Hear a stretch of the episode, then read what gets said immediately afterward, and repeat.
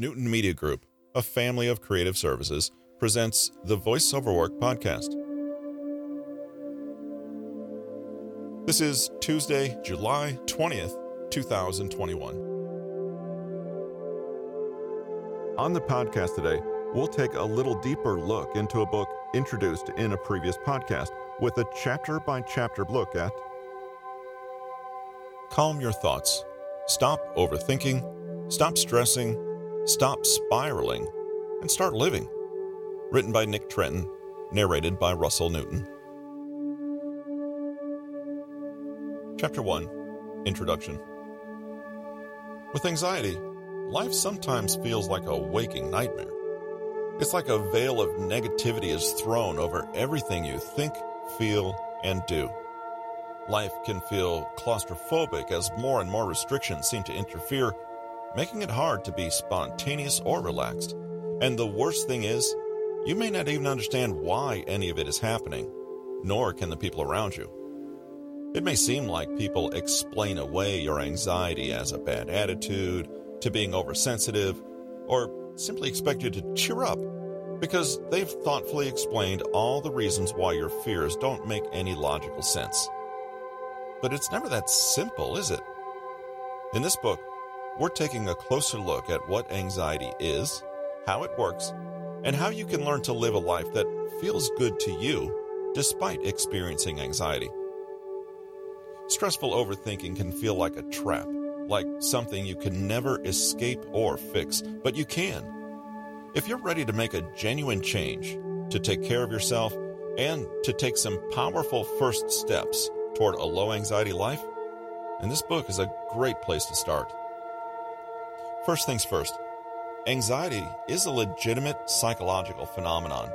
You're not wrong or stupid or crazy, and you're not a bad person just because you haven't figured out how to free yourself from anxiety yet.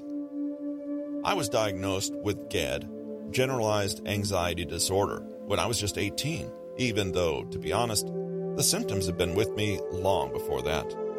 My life was ruled by fear, but today, I can honestly say that I have learned not to let anxiety control me. And one of the first steps to recovering was to let go of the habit of self criticizing, self. Chapter 2 Keeping Cool, Calm, and Collected. So, let's dive in. What does it really mean to be good at emotional self regulation? Maybe you could picture someone who's the proverbial cool, calm, and collected, but how does someone genuinely find themselves in that state? To master anything, we need to understand it. Regulate emotions. Emotions are wonderful things. They add color and meaning and dimension to life. They make it all worth it. But emotions are not always reliable. Recall that they're geared toward ensuring the survival of our species but that's a goal with somewhat lesser priority in daily life.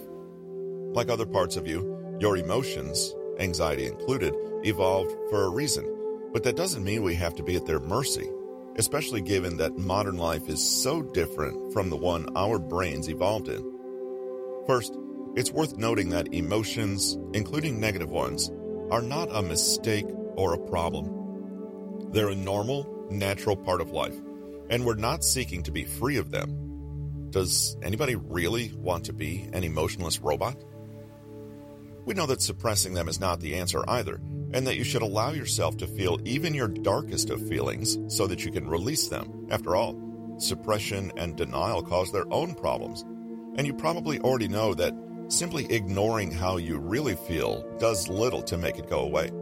So, a person who is a master of emotional regulation is not someone who experiences fewer or less intense emotions. They are in charge of their emotions rather than the other way around.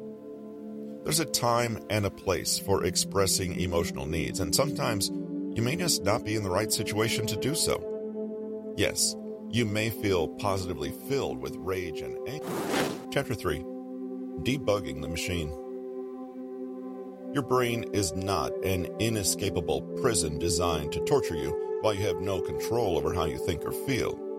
It's a tool, a machine that you can use as you see fit. One of the biggest reasons that anxiety takes a hold on us is actually a little ironic.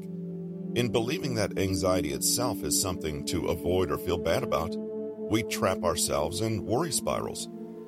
We've talked about emotional regulation, but beneath this skill is a fundamental mindset shift, i.e., the idea that negative emotions are not the end of the world, they are not unbearable, and that we're more than capable of weathering them.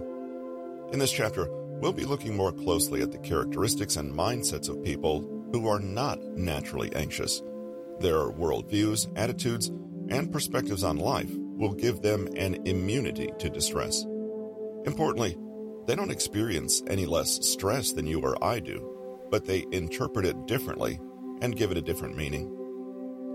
Once you're practicing becoming less reactive and mastering your own emotions using something like the ABC framework, you will naturally start to experience a shift in perspective. You'll start to see distress, discomfort, and uncertainty as a normal part of being alive. And you'll also start to take your skillful management and acceptance of these feelings as a given. Distress tolerance. Distress is a natural part of life. Every person, at some point or another, needs to face discomfort and anxiety. It's not a question of whether you'll have to endure it, but when. Fortunately, Emotional resilience is something that can be learned and cultivated with the plan and frequent practice. We can all learn to lower the stress in our lives. Chapter 4 Mindfulness Meditation for Overthinking and Stress. When we talk about the training of attention, the deliberate practice of postponing worries, the observation of inner reactions rather than identifying with and attaching to them, and the commitment to becoming aware of the anxiety loops we get caught in, we are, in essence, talking about mindfulness. It's an oversimplification, but mindfulness is, in many ways, the opposite of stress and anxiety.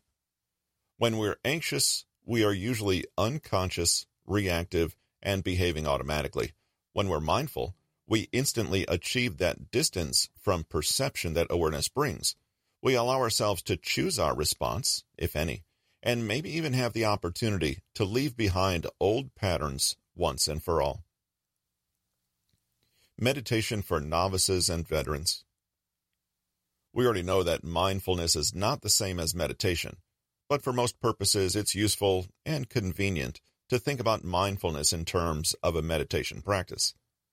To define it simply, Meditation is any mental practice involving three key features awareness, focus, and relaxation. Though we can find these three experiences in a range of different activities, meditation is the deliberate pursuit of all three. Usually done quietly and alone in a seated position with eyes closed, we can expand meditation to include the more popular psychology based perspective wherein we become more familiar with our inner cognitive and psychological processes.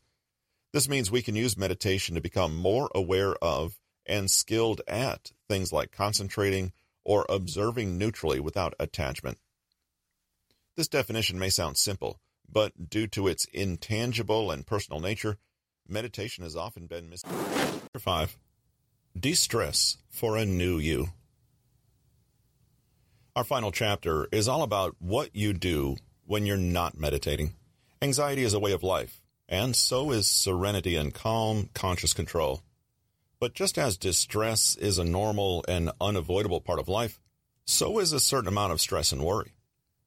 Life would be impossibly boring and meaningless without it. Even people without full blown anxiety disorders or problems with overthinking can have lives that are overrun with stress. Stress is like weeds in the garden. If you don't pull them up when they're small, they grow quickly and soon take over everything, i.e., become an anxiety disorder, burnout, or physical illness. Rather than waiting for stress to pile up and manifest as a big problem, we can decide to make it a habit of releasing tension and stress daily, even moment by moment. In the very beginning of this book, we saw how trying to control what you don't really have control over is hopeless and how trying to avoid distress and uncertainty actually only makes things worse. But there is something you actually do have control over your daily habits, your routines, your regular mental health practices, and self care. And this is more than enough. Our main goal in de stressing is to pinpoint exactly what's going on in our heads when we overthink. It's about identifying the triggers that set us off, as well as the effects of that overthinking once it begins. When we can see the process clearly, we can then begin to take informed action. But the necessary starting point? Awareness. In this chapter, we'll begin with the basics of overcoming overthinking and managing your stress levels, but in each case, what is most important is that we maintain an awareness of ourselves. Awareness is not rumination, though. When we are aware, this has been Calm Your Thoughts. Stop overthinking, stop stressing, stop spiraling, and start living. Written by Nick Trenton, narrated by Russell Newton. Copyright 2021 by Nick Trenton. Production copyright by Nick Trenton. More information regarding today's book and the author can be found at audible.com or amazon.com. Show notes and further information can be found at russellericnewton.com. With an eclectic collection of insights, knowledge, and trivia from some of the newest audiobooks on the market, this has been the Voice Over Work podcast, brought to you by Newton Media Group, a family of creative services.